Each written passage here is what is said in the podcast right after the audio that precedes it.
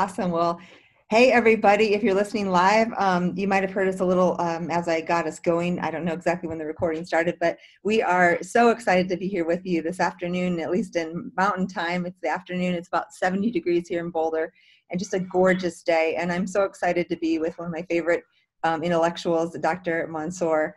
Um, so, good afternoon and welcome, and great to have you here, Doctor. It's a wonderful pleasure. Thank you, Dr. Carnahan. And likewise, it's just such a pleasure to be with you, though not in quite a wonderful day here in Toronto. It's, it's a blessed day, but it's kind of murky, kind of, uh-huh. uh, the, the sunshine isn't there. And by the way, somewhere in this conversation, we're going to be talking about how important that is for us, despite self isolation, despite quarantining, to ensure that our listeners are getting enough sunshine. I love it. Yeah, I want to talk about what other people aren't talking about because there's a ton of stuff out there. There's stress, anxiety, fear. I want to bring some positive news. I want to talk about what you can do to control um, whether it's your fear and anxiety or whether it's your health or your immune system. Um, and I'd love just to, if you want to just give a little bit of an intro on kind of how you've been framing this whole pandemic.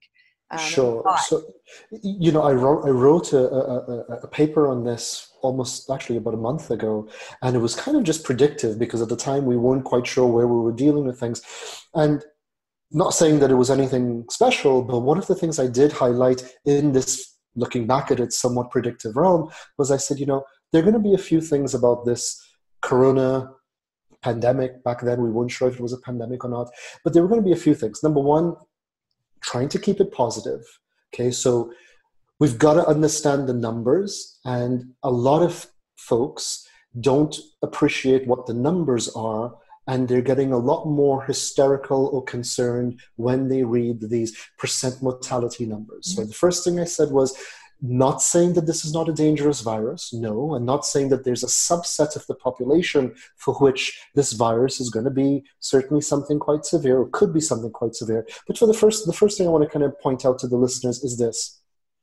When you read or you see that a virus is killing 2% of the population, let's just for example, the first thing that we've got to understand is that 2% was computed based on the number of people that were positively tested. Yeah. Right. And of course, those people were positively tested because for whatever reason, they were either ill enough or privileged enough in some way to go to a testing center or lucky enough and be tested. My point is this for every 100 people that are tested, such that, God forbid, two people pass away, there are 500, 200, 1,000 we actually we know that it's significantly more number of people that were positive that do have the virus that does they do have the virus and clearly did not get to the point of severity and certainly not to the point of mortality. So, just by no means diminishing or underestimating that this is something we have to control, that it is concerning, but it just puts, it just allows the population to breathe a little easier when they see 2%, but really understand that that 2% is in all likelihood an overestimation. That's the first thing that I like to say. Yeah, and if you don't mind, I'm going to comment really quick on that because I remember the first, uh, the first week I was doing virtual patients on a Wednesday, 10 patients in my day, and three of the 10 had presumptive COVID 19. What I mean by that is they had the classic um, story clinically, symptoms, everything lined up. They did not get tested because they were not high risk, nor did our state recommend it. And my first thought was just like you, we knew this, but I thought, okay, that's 30% of my day. That means that um, uh, about a hundredfold more than what we're seeing, probably more uh, but just guessing based on my little tiny snippet.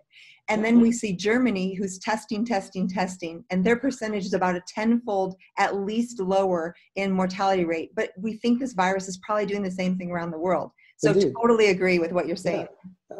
And, and initially, people were asking the questions, you know, what are the Germans doing differently to keep their mortality so low? Well, not saying that they aren't doing beneficial things, not saying that there aren't other probable health parameters, but just starting with the simple statistics that they tested more people. They yeah. confirmed more people had COVID, which we're not doing, or some other countries are not, and therefore they had a much larger denominator, such that when you put the numerator of how many people, God forbid, passed away, their percentage seems so much lower. So for the listeners out there, this is a serious virus. It's more serious than the common flu for a percent of people. For a majority of individuals, if you do if you do get this virus, you'll probably end up with something about the severity of a flu. By the way, there are unique features of this virus, absolutely unique features, but just trying to get the message, however we frame this, that we do need to frame this so that individuals understand.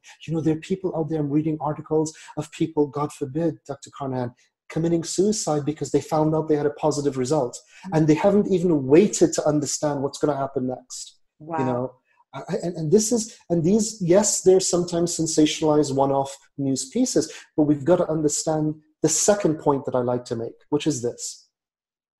This is the first virus mind you that is affecting at a societal level the way that it, you know for most of us if we're in our mid to late teens and we're living in north america we've not had something that shook our social consciousness like this for about a generation. And I'm even including the horrific uh, incidences of 9 11.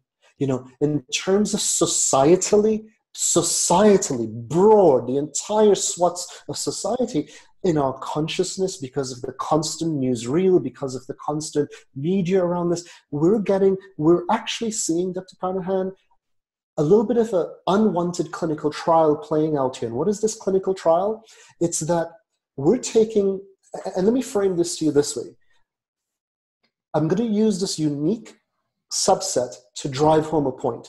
What's the age group that, again, not saying they can't have severe symptoms, but clearly they're nowhere as, nowhere as at risk than the older population? We know that the younger folks, not saying that some younger folks can't get ill, we'll get to that shortly, but for the most part, it is clear that if we look epidemiologically, the younger population, let's say in those teens, younger than teens and teens, preteens, teens, are not getting as severe symptoms, generally speaking. Now, there are going to be some of those individuals that have pre existing health conditions, which we can all list, whether they have autoimmune deficiencies, I should say immune deficiencies, whether they're dealing with things like, God forbid, a cancer and they're currently on immune suppressing reagents, uh, whether they've got an organ transplant. So they've, of course, they've got to be on immune suppressing drugs Clearly, those are unique individuals. But here's the point in that young group, we're not focusing on them because they're not getting ill.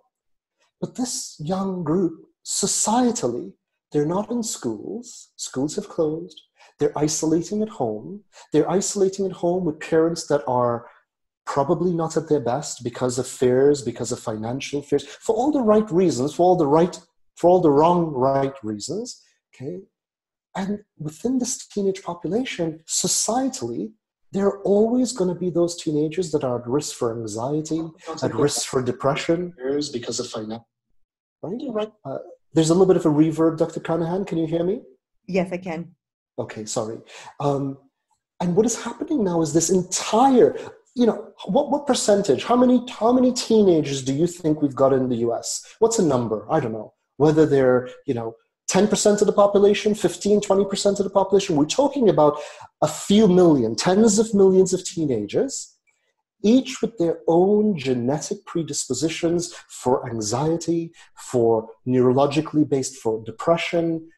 And we're not addressing the concerns they're feeling from being isolated from their peers, only having access to social media. This is just one example of the what I call ripple effect of this pandemic that we're not paying enough attention to. And granted, we have to pay attention to the acute infections for sure, but some group within the, the healthcare community, we must start speaking up and alerting parents, alerting our communities that look, our teenagers haven't been put through this before. And we've got to speak to them. We've got to ask how they're feeling. We've got to watch out for are they showing those aberrant signs of anxiety, depression? They're locked in their bedrooms. That's just the first in a series of what I call ripple effects. Would you agree, Dr. Carnahan? I would totally agree. And you know, we look we've looked at childhood ACEs score before, and the data clearly shows there's not one risk factor that's greater than childhood adverse events,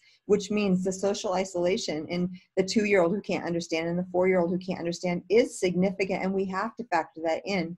In addition, community, touching, hugging, being in close contact with those that we love is shown to boost your immunity. So we're not looking into the fact these things like social isolation, how they affect the immune system. They re- and I, am not saying we should be doing things differently no, right no, now. Indeed, I'm not indeed. saying go out and hug everybody you meet in the street. Please don't get me wrong. But what I'm saying is there are other factors in the equation that we are not looking at that are equally as important. And at the end of this pandemic, we're going to look back and we're going to say, you know what, we did some things right. This is what we did right we did a lot of things wrong and this yes. is what we did wrong and hopefully next time we'll do better because yes. people are experiencing post-traumatic stress um, people are experiencing the children i have a, a colleague with a two-year-old daughter she said i don't know how to explain to my daughter why she can't play with her friends yes. she doesn't understand and she just gets angry or sad she doesn't and there's no way to tell her what's going on i don't understand i mean i don't know how to tell her why she can't hug her grandmother like yes. these things are really a big deal. And those of you yes. with children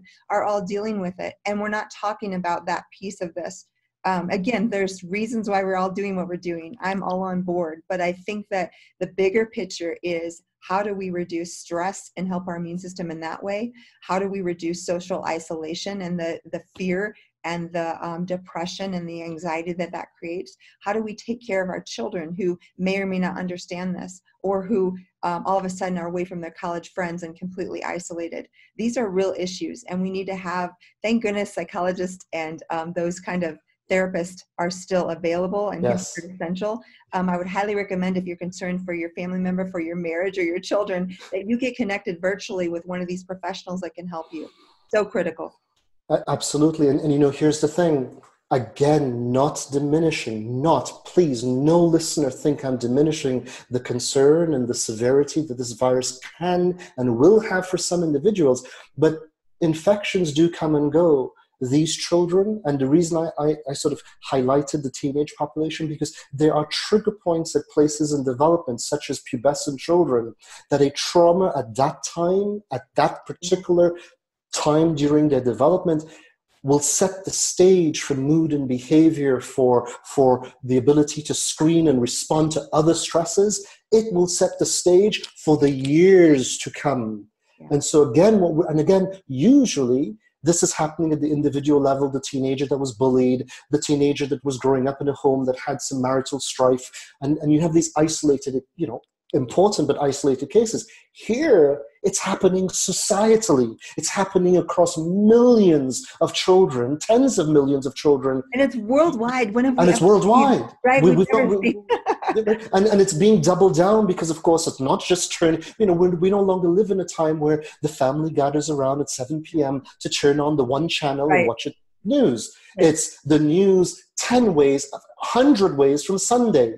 And these children think of it they're in isolation. Most are in isolation with some type of personal social device. Mm. so now rather than human connection as you so beautifully pointed out and it's and look at the connectivity. It's not just about the mental framework. It's right back into the physiologic immune response. And oh, let's take yeah, because I can quote study after study with oxytocin, which is raised when we touch people, human touch.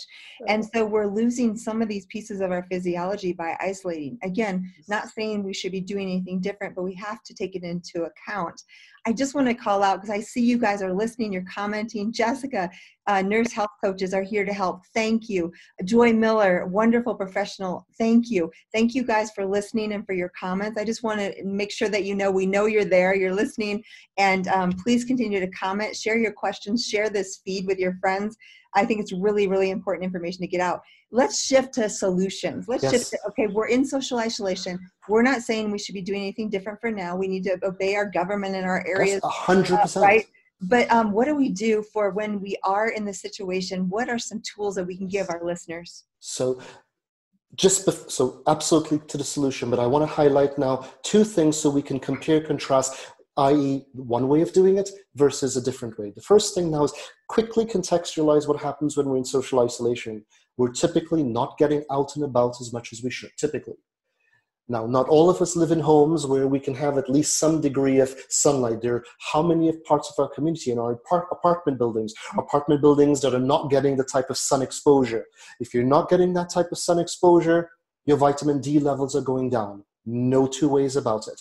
Vitamin D, radically important, directly radically important back into your immune system, into your mood and behavior, into your circadian rhythms. What are we doing when we're home? We're binge watching Netflix into past our typical bedtime. So now we're throwing off our circadian rhythms. Your circadian rhythm when you go to sleep, when you get up, the normalcy and the repetitive nature of that is also radically important in how our body responds with cortisol, which, by the way, leaps right back to our immune response. So, taking that first piece, and now what do we do about it? So we're home. We do the social, we are practicing social isolation. It is necessary, and especially in some of our communities, but that doesn't mean that we throw our circadian rhythm out the door. It doesn't mean that we can't at least try to keep our family members, our loved ones, keep up a healthy circadian rhythm.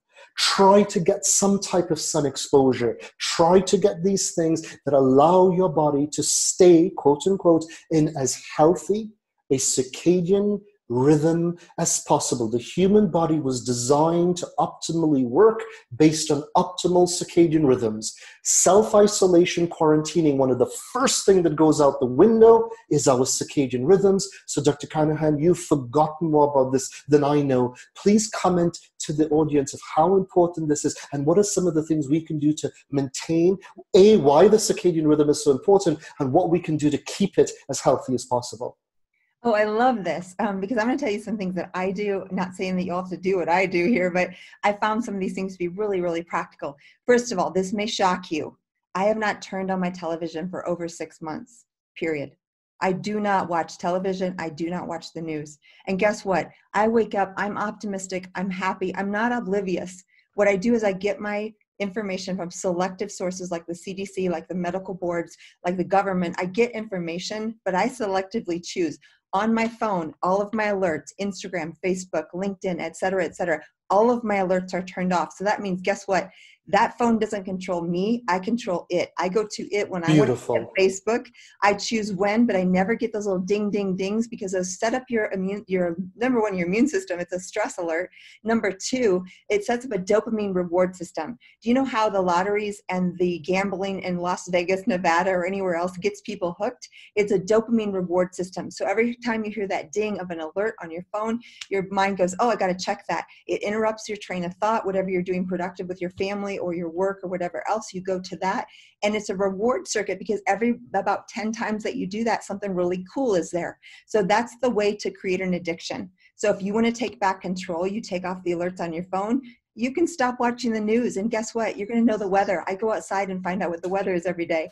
I literally do not watch the news and it's been the most best thing for my mental health ever. And people are shocked because i have to run a business. I have to make decisions for employees but I can find the information that I need from reliable sources and I control it. I don't have anything else controlling my attitude, my mood, and I don't always trust the mainstream sources to give me the factual information. They're going to pick and choose what keeps people listening. So, first thing, turn off the news. Second thing, um, turn off the alerts on your phone. Third thing, every day, at least twice a day, get outside. Unless it's raining or snowing or you can't. I agree with Dr. Mansoor that vitamin D, um, if you can in your environment, go barefoot on the grass. That earthing will actually give you access to the earth's electromagnetic core, which helps our physiology. It's like recharging our batteries. Um, if you have puppies or loved ones that are in your isolation, isolation circle, be with them, spend time with them, play games with them, all of those things. As far as your sleep patterns, so um, men may not be the same as us women, but us women, we usually go to bed, we get up, we do a shower, hair, makeup, etc. During this time of isolation, if you're working from home and not doing Facebook lives or videos, you may think, you know what? I don't have to wash my hair. I don't have to shower. I'm going to stay in my pajamas all day. You know what? I could be alone at home and never get on video. And every single day, 100% of the time, I get up at the same time. I make my coffee. I sit, I sit and meditate, and sometimes read um, uh, some sort of text or spiritual um, information in the morning. So set my day. I set my tone, same as I would if I was going to work. Then get my coffee, take my shower. I do my hair. I do my makeup. I put on my clothes. Yesterday, I didn't go anywhere, and I wore a dress and a cute little jacket and it was just for me. But you know what it does is it gets my mood to be feeling like i'm involved in life. I'm involved in people. I'm the same person i was. There's something a little depressing about staying in your pajamas and not washing your hair. Like for me i kind of feel gross. And maybe i'm a little obsessive about it but that's a piece of my happiness and my joy is the same routine. And then the other thing is if you're sitting around all day you tend to get tired. You might take a nap and then you end up staying up late watching I've not turned on Netflix. I haven't watched a movie. Again, you don't have to be like me. I just, I'd rather read or educate myself, but I choose to use activities like um, audio, audible books, reading regular books, going outside, um, learning a new um, activity. Um, I've, a lot of my friends have learned arts or crafts, coloring. Years and years ago, I said, I don't have time for that. But the last year, as I've learned to be still, I bought a ton of coloring book, books and crayons and pencils. So when I need to get creative, I'll pull out my coloring books and color. Those are the kind of things that, that are going to energize you during this time and to reconnect you to your purpose and your meaning. And what I've found is I've actually been more productive, more busy, more ideas, more new things for the clinic that are happening now in this time of pandemic than ever before. Dr. Carnahan, we could we could literally have just stopped right there. Just if, because look, what we took is we took self isolation, we took quarantining, and we just gave it two different versions. One version that is entirely depressed to your immune, depressive to your immune system, and depressive to your mental function, as per the sloping around in the pajamas. And again, please, to the listeners out there, we know that there's so many individuals dealing with financial stresses, dealing with the worry over loved ones that did go on to get quite ill. So we're not making light of the of, of, the, of the feeling of trauma over this, but it's as Dr. Carnahan has pointed out, it's that feeling that you can have some ownership of doing something, you particularly, choices that you don't make, choices that you do make, just that empowerment. And don't think of it as just a trivial exercise because it's going to go right back, affect your immune system, affect your stress levels, Dr. Carnahan. There's this little thing going on, I, have heard about it, that Netflix now, they can trace or they can score the most watched movies. Do you know what's one of the most, most watched movies in Canada now on Netflix? Contagion. Oh, so what are people wow. what are people doing? They're a messing with their their their circadian rhythms, staying up binge watching things, right. but they're watching the very things that are now repopulating in their consciousness. Yeah. Fear, oh my God, the world is ending. Just, well, you know, there's a tr- there's a very clear mechanism to a post traumatic stress.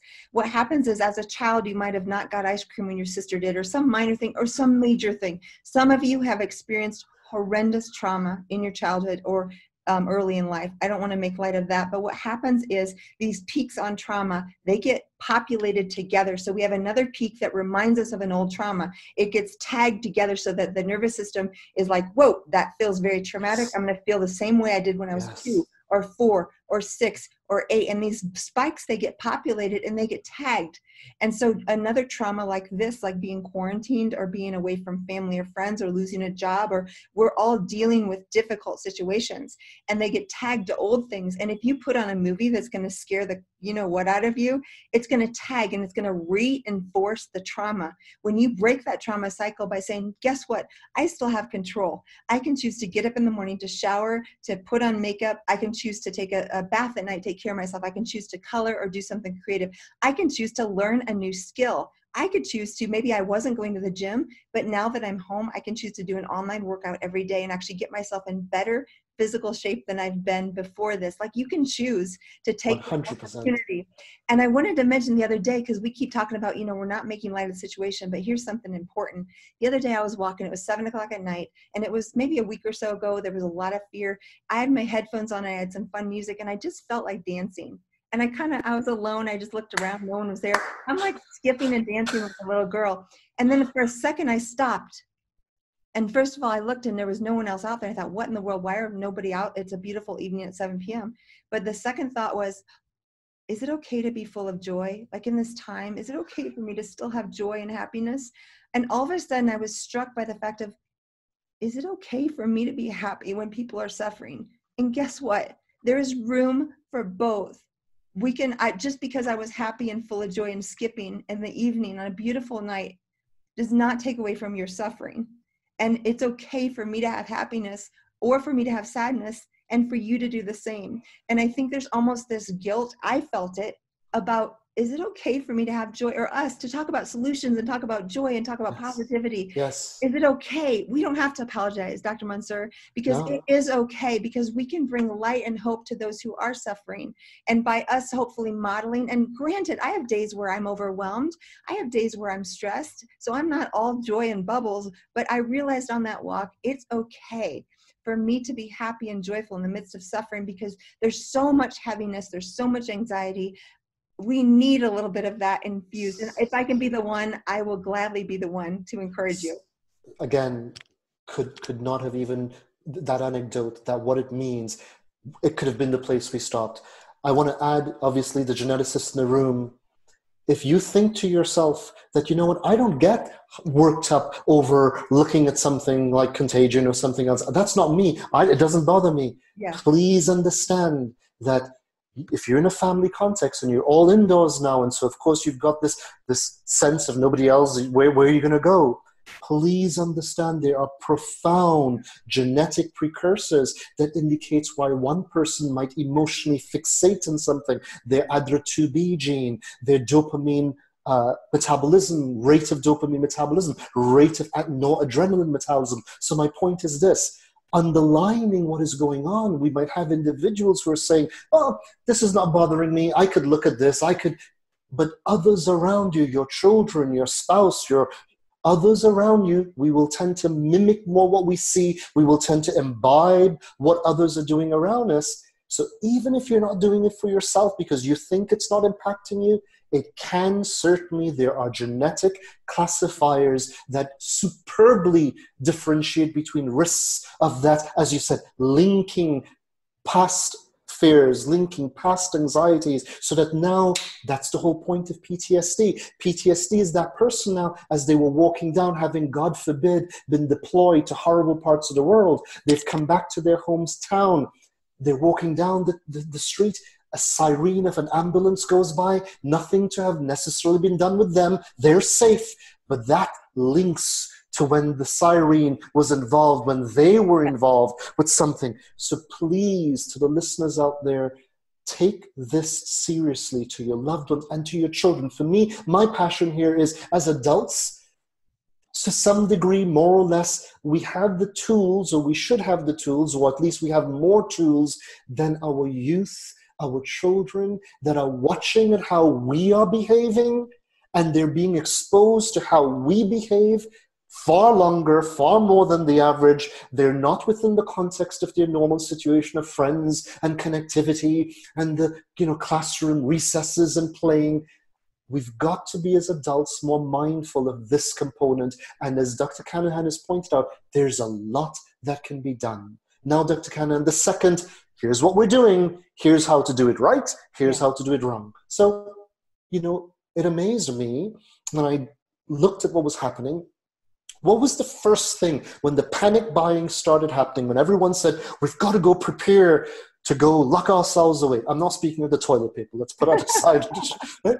What what was disappearing from the from the grocery shelves? It was all of the non-perishable foods right? So it was the pastas and the rice. It was the canned foods chock full of salt and preservatives and so on and so forth. So here's the other factor now.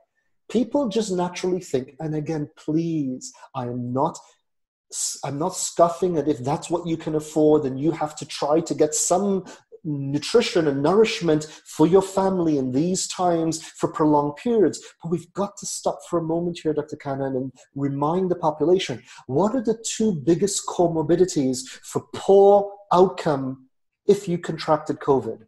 Hypertension and type 2 diabetes. And what are the very foods we're stocking up on when we go into quarantine? Foods that are preserved with chuckfuls of salt, foods that have chuckfuls of processed sugar, okay? And by the way, we're at home, we're snacking when we're binge watching the Netflix. So we are creating a physiology in quarantine that is the exact physiology that leaves you ill prepared to handle a virus that, by the way, for the majority of us, we will be able to handle the virus were we to have been exposed to it. Correct. Yeah, and even more so, what I found to be fascinating, I was teaching this weekend to a group of doctors, teaching on metabolic endotoxemia. Now, that's a really long, fancy word to say it's when gut bacteria leak from your gut lumen, the tube inside your gut, um, through a leaky gut membrane into your bloodstream.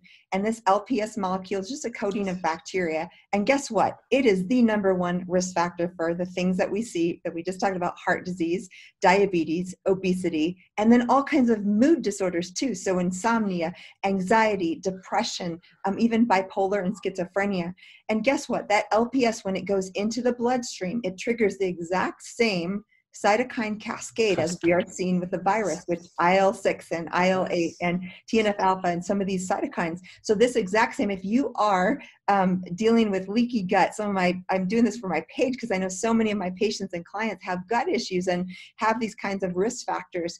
And if you're eating the kinds of foods like the processed foods, the foods full of glyphosate, like uh, GMO based corn and soy processed products, or um, high sugary things, or even a lot of alcohol, or a lot of ibuprofen or NSAIDs, or all of these things that create more leaky gut, you're contributing towards that inflammatory process that is the same thing that's almost, it's priming you for if you were, God forbid, to get the virus, that priming would make you more at risk for a worse cytokine response. So your gut does matter. The food does matter. This might be the most important thing you can do. So what do I do and what do I recommend? Um, I'm in the aisles where there's plenty of food, where there's leafy greens, there's fresh broccoli and Brussels sprouts and cauliflower and peppers and carrots. And I'm in the fresh aisle and I'm thinking, okay, in a week or two, these things are going to go bad and I won't have food. But I'd rather have fresh, healthy food. And then I freeze some of it too, yes. so that I have some things. One of the tricks that I found, because I literally don't eat processed foods at all, I don't have one can in my pantry. So if we really get into trouble, guys, I might need your donations because all I have is fresh and frozen. But what I learned is like, okay, smoothies, a, a good quality protein powder from whey or collagen or some organic pea or um, rice source. If you have that on hand, that saves very well. And if you throw that in a blender with leafy greens, um, you know, kale or spinach, etc., and then fresh blueberries, strawberries, etc., you can freeze all those things. Even kale, which typically you wouldn't freeze and cook, it's awful. But if you throw it into smoothies frozen, it works. So uh, what I did to prepare for something, since I don't have any canned foods at all, um, is I froze kale and spinach, and I froze blueberries, strawberries, bananas, all kinds of fruits. I have protein powders and I have coconut milk that's in containers that won't go bad. So I literally have, I could get by for a month or two with protein smoothies if I had to. And if you want to avoid the canned foods, that's a great way to do it. Um, I just found, found that to be an incredible helpful way because I was like, what am I going to do? I don't eat canned foods.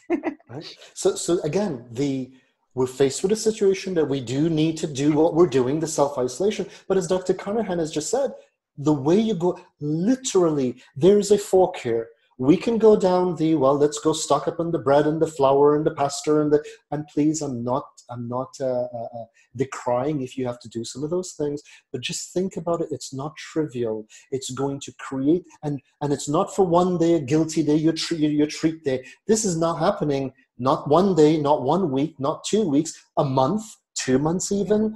What you can do in terms of shifting the body either positively or negatively over the course of 30 days, 40 days will have ripple effects from months, if not years to come. And yeah, so again, instead of, instead of this being like something that's happened to us, we can take back control yes, and we can yes. use it as an opportunity to make our lives better. So I love that.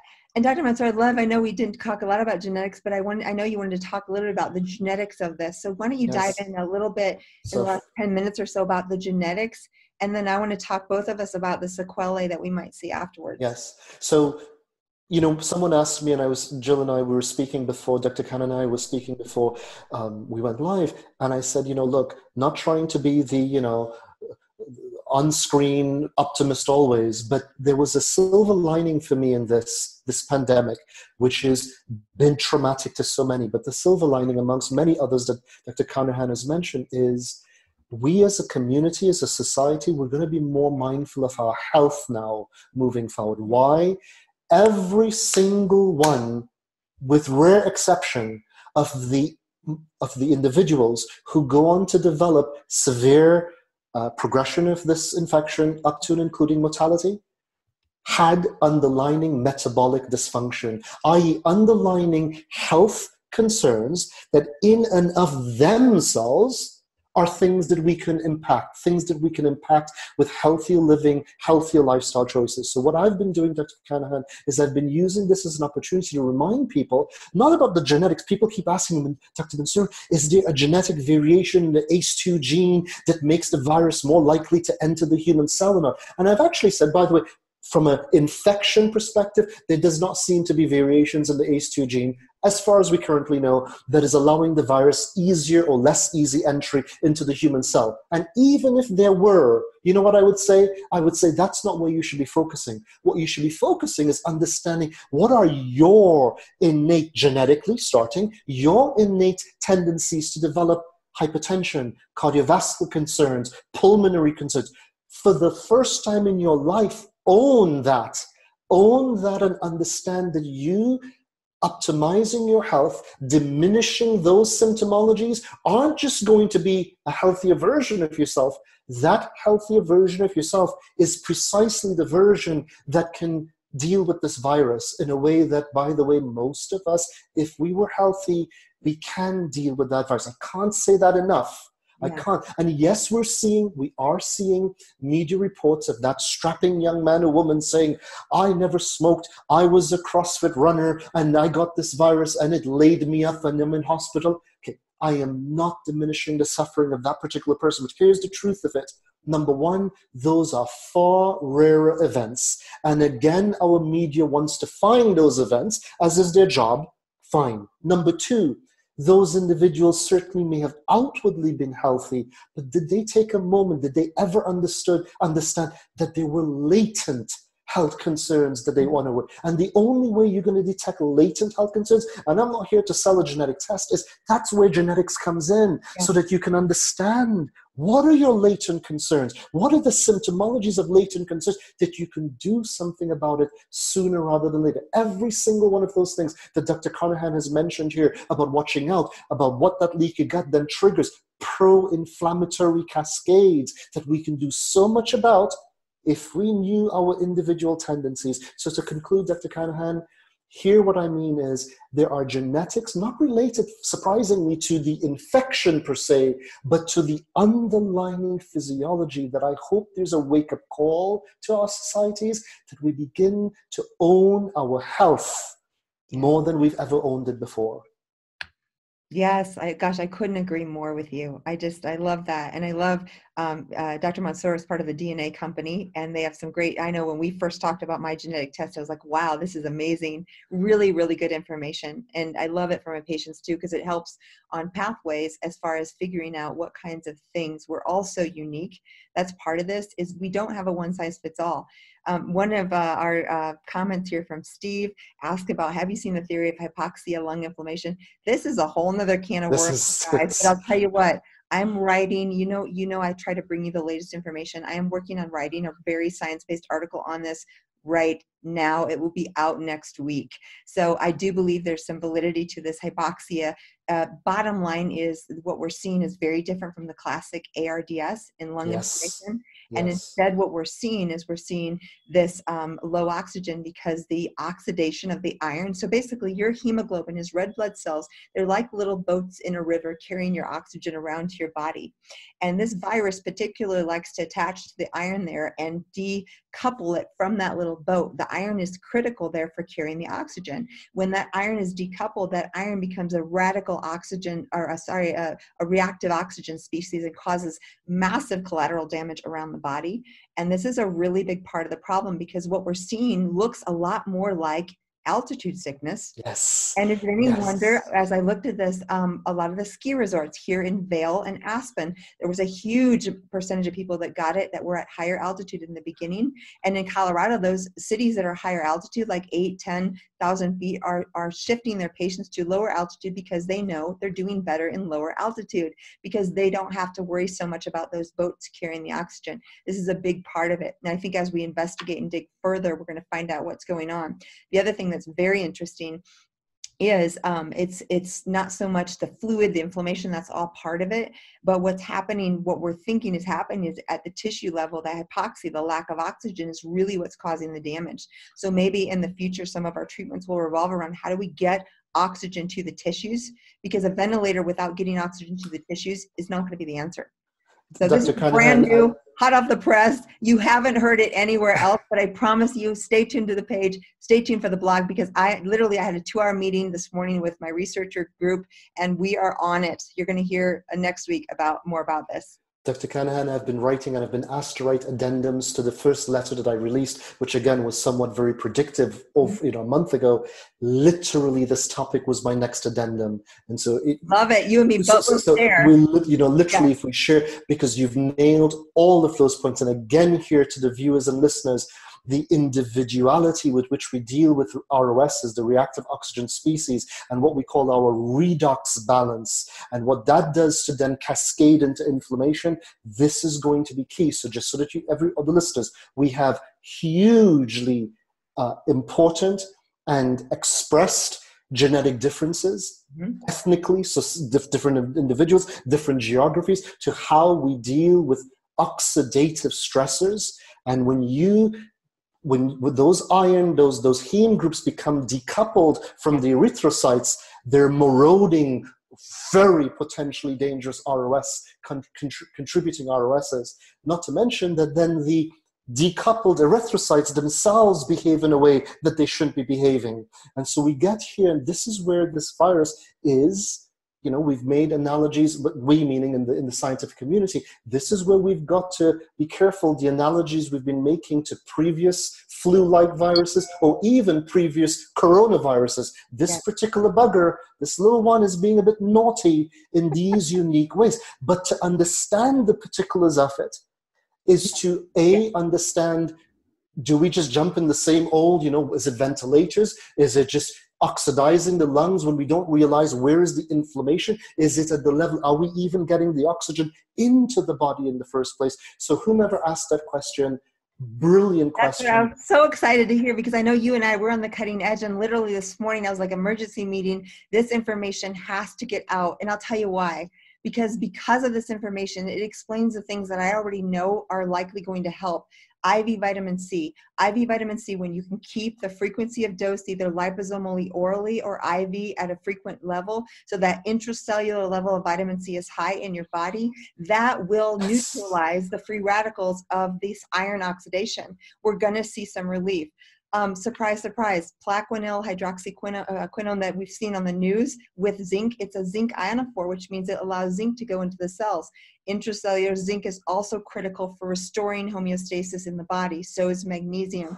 So these nutrients that we've known to work, now they actually make sense in light of the virus. And I think, I really believe if we can get the message out and the data out and, and build the science on this, um, we're going to see a shift in medicine. You guys all know what I stand for. I'm all about finding root cause and reversing disease. To me, this is a really exciting opportunity if we get it right because there's some great solutions, and most of them are nutrients.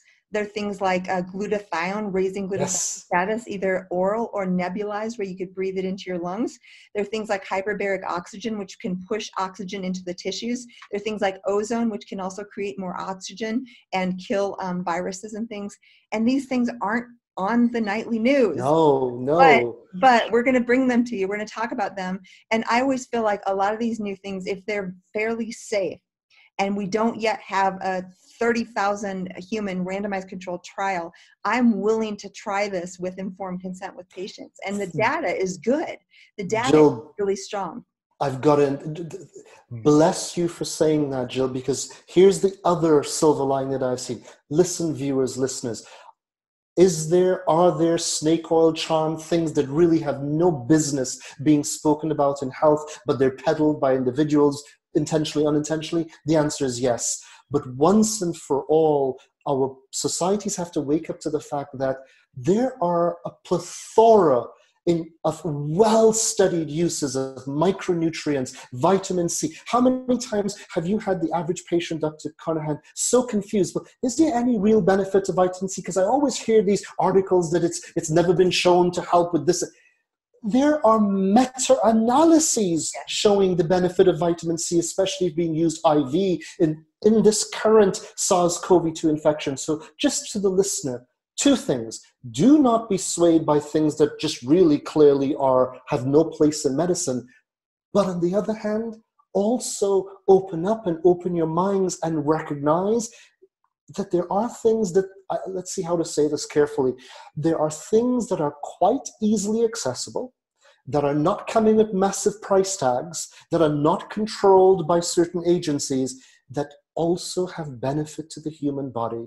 And refreshing and having leaders like dr carnahan bring you this so that you know it's being vetted mm-hmm. this is going to be something dr carnahan that you have a responsibility of doing as you always do. I want to add one thing dr carnahan and this here i'm adding one plus one and getting four but i can't the, the, the researcher in me the geneticist in me i can't let this go. When we notice the strong correlation and by the way there was a strong correlation when we look at the fatalities in places like the south, south of the US, where there were, by the way, fatalities that were definitely seeming to be higher than the rest of the country. What are we seeing? We're seeing obesity, we're seeing metabolic disease, we're seeing type 2 diabetes. One of the things we do when we look at sugar, the way your body uh, processes sugar, your hemoglobin A1C measurement, well, what is this? That same heme group has the ability of attracting and binding glucose over time we're now finding out that the virus is decoupling the heme group from the erythrocytes. I'm personally asking the question is that happening easier? Is the hemoglobin being turned into a reactive oxygen species easier in the presence of glucose? Because to me, those two things are just they're too glaring when you see the increased risk factors for type 2 diabetics with poor outcome with the hypoxias. So this is something, and again, researchers aren't asking these questions because they don't think functionally. Yeah. They just think, you know, and, and so Dr. Carnahan, I'll be writing some information. We probably should share our information and get something solid out there. I would love that because I know I, I respect you so much as a brilliant clinician, researcher, geneticist, and let's share those. I will share your information here, so you stay tuned to this page. Uh, you'll get uh, Dr. Mansoor's information, of course. You'll get my blog too. Um, what I'm going to try to do with the blog is write it on a level that any person who doesn't have a science background can understand. And I'm sure Dr. Mansoor will take a whole nother level. So both of us are going to bring you that information. And I really think it's important um, as this virus progresses because what that means is there are solutions, really, yes. really good solutions um, that are going to keep uh, you healthy and uh, keep you out of the hospital. Dr. Carnahan, wow, uh, well, I mean, this is why, I like speaking with you, I learn every time I speak with you, I learn so much more. I'm not sure I've contributed anything, but just just being able to share this with you, share this with your audience, bring back something that is not trivially just optimism for optimism's sake, mm-hmm. but to really show that there's an ownership here, not trivializing things. And you know, you know what's going to leave.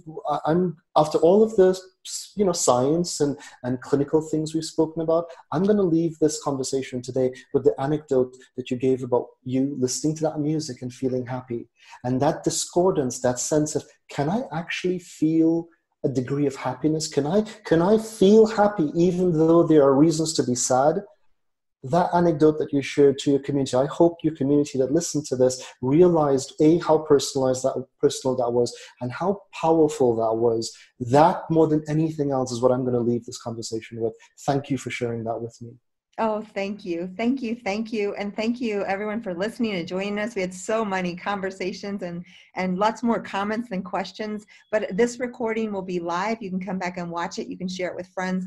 I hope that you found it really informative. And if you did, please share it because this information needs to drown out some of the negativity. And I will say this, things are changing on a moment by moment basis. So what you hear today, in a week, I might say, well, guess what? This changed a little. I learned more information, but I promise to always bring you the truth as I hear it, just like Dr. Mansoor. So again, it could change, but for now, there is hope. There's lots of answers. Genetics do play into this because it sets your stage for how you're interacting in the environment. And if you want to know, we'll be sure and link up with Dr. Mansoor's page and his company. So if you want to know more about what he does, you can do that as well. Um, we're actually working in our clinic on a COVID pack.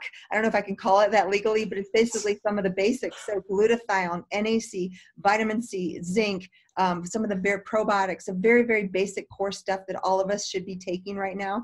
Um, so check that out, um, drjillhealth.com, my website, jillcarnahan.com. And thank you all for joining us. This was really, really fun. And Dr. Mansoor, thank you so much. No, thank you. A blessing. A blessing to everyone who listened to this. Bye bye. Bye bye. Take care.